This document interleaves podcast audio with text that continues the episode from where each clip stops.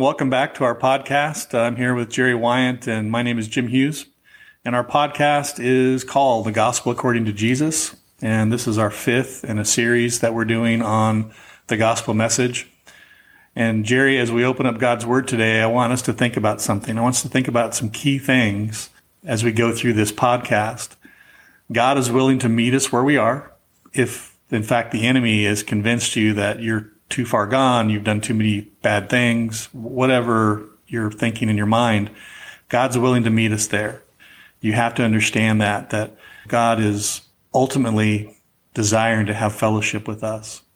And I like to think about this in the way that I see when in Genesis, when God was fellowshipping with Adam. You know, he created the universes. He created this, this planet.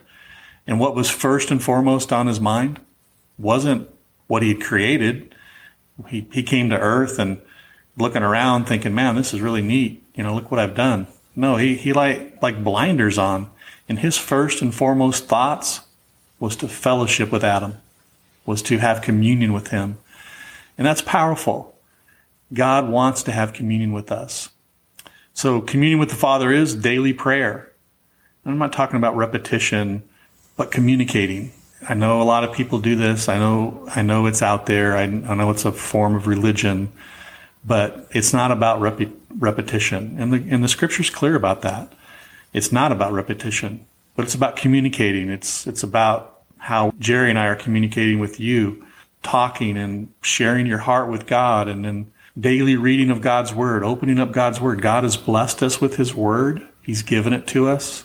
There's a lot of different translations, and we'll go into that later on as we move through our podcast. But there are some that are not good, and there are some that are excellent. And Jerry and I will talk about those in future podcasts. But opening up the Word of God and just reading God's Word. And in doing both, you will hear that still small voice of the Holy Spirit. And this is something I want to focus on right now. God isn't this booming powerful voice that comes out of heaven and says, Jim, go do this. It's by communicating, by prayer, and by reading God's word that I do that he speaks to me in that still small voice. It's how I came upon, I basically texted Jerry saying, Hey, I think God's moving me to do a podcast. And Jerry says, Yeah, let's do it. That's that still small voice and recognizing that still small voice. So our theme scripture is Amos 8:11 Behold days are coming declares the Lord God when I will send a famine on the land not a famine of bread or of thirst for water but rather for hearing the words of the Lord. And so that's why Jerry and I are doing this. We we know there's a famine but people are hungry. He sees it I see it. It's it's daily. It's people are reaching out doing a lot of different things to try to hear the words of the Lord Jerry gave a testimony you know, last time about leading a person to, to Christ and some of the people that we come in contact with, they're, they're involved in a lot of different things, but ultimately they're trying to hear what God's saying. And that's, that's really what everybody's trying to do by reaching out through different religions and through different ways. But ultimately it's through daily prayer as a believer when you commit your life to Christ and opening God's word. So today we're going to look at how Jesus gives us the courage to witness and the confidence. Well, wait a minute. What are you talking about? He actually gives us the courage. He actually gives us that ability to go out and share our faith with people. Absolutely. I'm a person that I not real good face to face with people and there's no way that I could have done this without God giving me this courage. I remember when I was in school and a literature writing class. I don't remember what grade it was, like 10th or 11th grade or something. And if you got up and gave your, spoke your, your paper, whatever you wrote on, whatever the topic was, if you got up in front of the class and, and read it, the maximum grade you'd get was an A. If you didn't, the maximum grade you could get was a C. Well, guess what I got? I always got a C or lower, unfortunately. But it's because I couldn't get in front of people. I, I hadn't, I didn't have that in me. I was very shy and didn't really, you know, I mean, I wasn't like some hermit, but it was just tough, right? So he gave me the courage. And so it takes courage to share your faith with people. It's the message. It's, it's the gospel according to Jesus. It's good news. It's the best news ever given to mankind. But if you're using the tools of God's word to communicate the gospel according to Jesus, not everyone is going to embrace it. I know that's hard to take, but you would think, you know, this is good news. So why wouldn't people take it in? Well, they don't. So not everyone's going to embrace it or like it, or guess what? Even like you for giving it to them. Telling people that through the gospel message that they're not right with God and that they need to get right with God. Most people aren't going to put their arm around you and say, you know what, Jim, I just really appreciate you making me feel so convicted and unworthy today. Thanks. You know, I mean, they just don't do that. It is how the gospel is preached. So today we're going to see what Jesus said to his disciples to get them moving towards sharing this message. Remember, at this point, the disciples are in the upper room. So Jesus has ascended into heaven. He's rose from the grave. He's ascended into heaven. And the disciples are in a room in fear for their lives and of the Jews. So think about that. Jerry and I just finished a biography about William Branham. And if you don't know who William Branham is, William Branham was a was an evangelist that lived. His ministry ran from the late 30s all the way to his death in 1965. But he was a healing evangelist, and and God supernaturally used him. And if you want to know more about it, you can just look him up. I, I think about has you know in the 30s and the 40s and the 50s, and he would have 50,000 people coming to his meetings, and people were healed, and the manifestations of God were just enormous angels appearing. I think about that and I think about, man, why, who would, who would not want to follow God after seeing that? Look at the disciples. Look what they saw. They saw Lazarus literally raised from the dead. Now we're not talking about 2021 where technology is unbelievable what we can do now. We can go to the moon. We can, I mean, there's so many things that we can do technology back then was a was an ox and a cart. That was it. And they saw this guy raised from the dead. And yet here they are cowering in fear in this upper room. So let's read John 20, 19. Now, when it was evening on that day, the first day of the week, and when the doors were shut where the disciples were together, due to fear of the Jews, Jesus came and stood in their midst and said, to them, Peace be to you. And when he had said this, he showed them both his hands and his side. The disciples then rejoiced when they saw the Lord. Well, let's kind of unpack this a little bit. He had to literally appear to them in the room because they had the doors locked. They were so scared and so in fear, they were in this room locked in. And so Jesus has to appear to them. And then he shows them himself and his hands and his side. And the disciples rejoice when they saw the Lord. Well, wait a minute. I mean, if you back up, you, you, you've seen all this before. You've, you've seen the supernatural events before. So it just amazes me that they rejoice, but it's also amazing to me that they've seen all this already. So after seeing what they saw, the miracles, the powerful move of God, they were hiding in this room in fear. So Jesus had to appear to them. So let's look at some uh, basic discipling Jesus does with them. So now we move from John 20 to Acts 1 8. And this is what Jesus says to them. But you will receive power when the Holy Spirit has come upon you. And you shall be my witnesses both in Jerusalem, in all of Judea and Samaria, and even to the remotest parts of the earth. They're going to become witnesses. This is about verbally sharing the gospel. The term witness means sharing the gospel, verbally communicating the gospel, face to face or in crowds or however you do it, but it's verbally witnessing the gospel, sharing the message. The American Christian Church will basically do anything. And the reason I bring this up is it is witnessing. It's what Jerry talked about last message. It's talking to people one on one or in crowds or through dramas or however the tools that God gives you to use, but it's witnessing, it's sharing this message. But look, the church in America, and I'm only speaking about America because I live here, will do anything.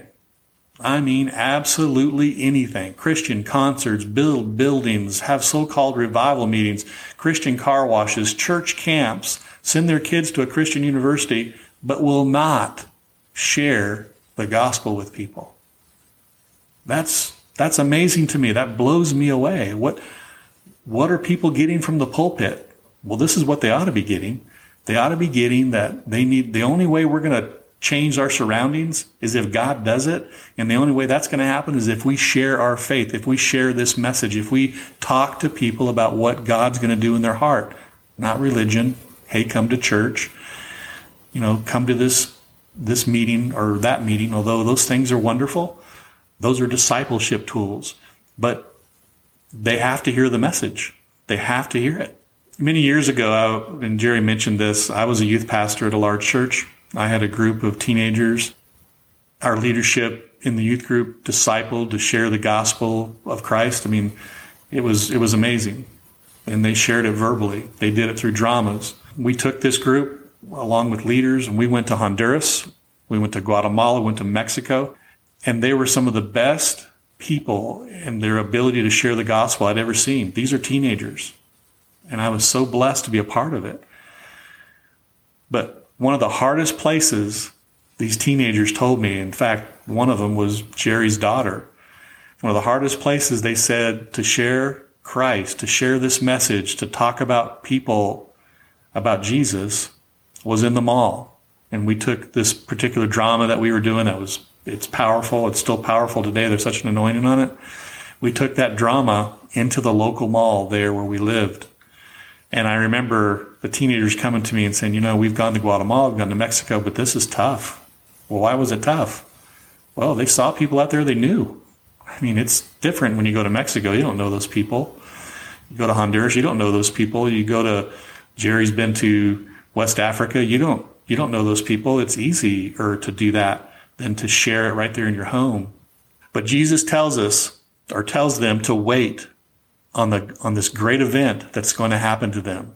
Acts 2:1. When the day of Pentecost had come, they were all together in one place, and suddenly a noise like a violent rushing wind came from the heavens, and it filled the whole house where they were sitting, and tongues that looked like fire appeared to them, distributing themselves in a tongue rested on each of them.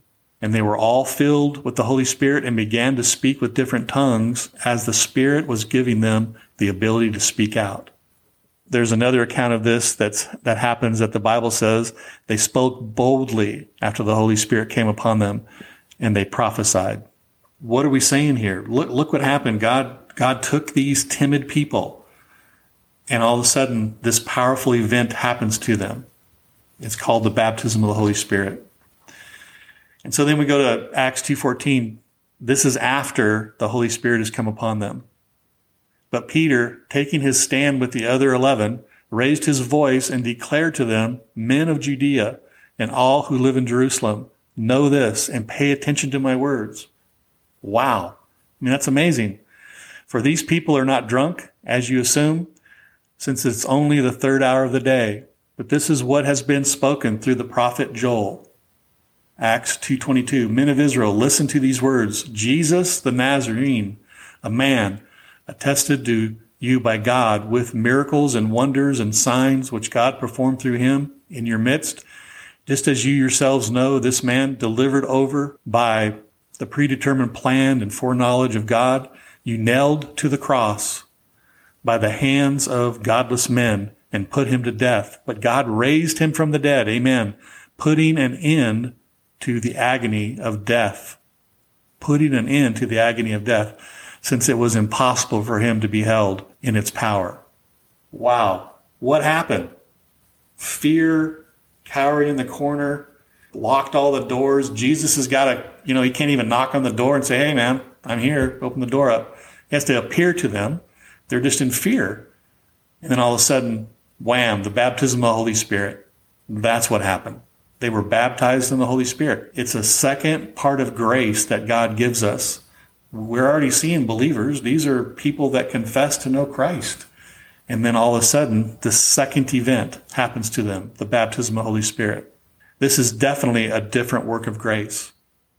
If Jerry or, or myself would have taught this subject in a discipleship class, it would take about four to six hours to teach. Actually, it's probably longer than that if, if we go through practice and we're trying to, you know, show people how to actually witness one on one. The last part of that training would be to go out and share your faith with people and practice it. That's what we want you to do. And as I said in the last message, find that person, witness to them.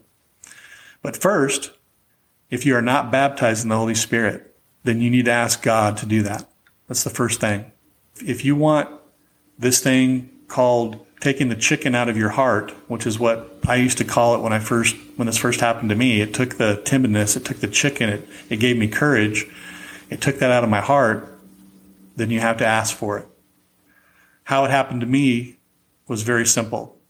I was studying what we are teaching you. I was sitting on my couch and I asked God to give me all He had for me. I was there alone in my house. I was reading the Word. I was praying. And I said, Lord, I don't know what this is. I wasn't raised in the church. I had no church background. I have no idea what this is, what happened to these people, but I want it. And I know you can give it to me. And I know you're, you're no respecter of person. It happened. I'm not going to tell you what exactly happened because it's personal, but in a nutshell, God met me there. When I got up off the couch, I didn't feel like tongues of fire, but I had this overwhelming desire to witness, and the boldness to it was right there. It just came over me, this boldness. The next day, the doorbell rang. And when I opened the door, there was a guy about my age. I was 23 years old then. And he introduced himself as Billy. And he said, My future father in law, who lives across the street from you, said that you had just gotten saved. And I was wondering if you wanted to go down on Fifth Street in Olympia and share the gospel with people. Now, if he would have come a day before that or a week before that, I probably would have said, you know, I'm, I probably don't want to do that right now. But it was like God supernaturally sent this missionary. He was a missionary to Ireland. And he was there to get married. His father in law was living across the street. The very next day, from me being baptized in the Holy Spirit, he rings the doorbell and he wants to me to go out and witness with him on the streets of Olympia, Washington. And I shared a little bit about that last podcast, but this is how it happened. God put this gentleman in my path I had just received the baptism of the Holy Spirit. I had this boldness. I had this courage. And I said, absolutely, let's go. I said, I don't know what to do. And he goes, well, just watch me. And we would literally go down and walk down Fifth Street. And as we came in contact with somebody, we started sharing the gospel. We would share it with them. And we would do that for two or three hours that night, probably two or three times a week. And I learned so much by doing that. But that boldness came over me. That's what I felt. So I say to you, the second thing you have to do, you will feel this boldness. When you ask for the baptism of the Holy Spirit, God will meet you there. You will feel this boldness and other manifestations like prophesying or speaking in tongues will come over you. God will literally take the chicken out of your heart and you will want to go and you'll want to witness and you'll want to share this thing that happened to you. Take it and practice. That's what Jerry and I would tell you if we were teaching this class. Go share the gospel according to Jesus with somebody, someone or many or however many people you come in contact with. And if you have never done it, you will walk away feeling like you can take on the entire world. Amen. So that's that's a powerful thing that God wants to do in your life. Turn this over to Jerry. Jerry, do you have anything you want to add concerning that? I know you had a powerful experience with the baptism of the Holy Spirit yourself. Yeah, Jim, I was a Christian for about a year's time, trying to understand what in Christ realities were. A lady came up to me in a grocery store and she said, Have you ever been baptized in the Holy Spirit? And I said, I have no idea. I don't know what baptized in the Holy Spirit even means because I'd been water baptized. And she said it was a different experience. And she said, Can we bring a group of people to your house to talk to you about the baptism of the Holy Spirit. And I said, Well, sure. So a group showed up that night, including some of my family, and the fellow who was leading the Bible study, he didn't teach on baptism in the Holy Ghost. He just said, Who wants to be baptized in the Holy Ghost? And at the time, it was all still learning Christianity. My life was pretty much about me, me, me, not understanding how to share the gospel completely. But I was hungry. I was hungry for more of God. So I raised my hand, and I was the only one in the room that did. And he came over and his name was Jim Hayes, fellow who owned El Shaddai Ranch in Yorktown, Texas. He came over and said, "Repeat these words after me." And I, he said, "Raise your hands." And I raised my hands. I began to repeat the words. I, I asked for the gift that he'd given Paul and the gift that he'd given, and I didn't get. That's as far as I got. And all of a sudden, I, this weird, strange language began to flow out of my mouth, and it slightly freaked me out. I didn't know what was going on, and I began shaking like I was plugged into 440 volts. And all of a sudden, the next thing I remember, I was on my back, and there wasn't a catcher to catch me, and I never even felt myself go down. And as a big man that I am, I didn't feel a thing, but I do remember I picked my head up and I looked around, and I can't tell you the most beautiful love I ever had in my heart when I looked around at all the people in that room even those that weren't Christian. That love has pushed me over the years to share the gospel of Jesus Christ because of what the Holy Spirit did to me that day. It gave me, it took the chicken out of my heart just like it did Jim, and it made a difference that you can't imagine. And I've heard after that day, there were so many people who said I was speaking in devil's tongues, and and people came against me and said that was for yesterday. And I'm here to say it made such a change in my life, and I'll never be the same because of it. Amen. So I urge you to do the same. Ask Him; He will. Amen. He'll meet you where you are.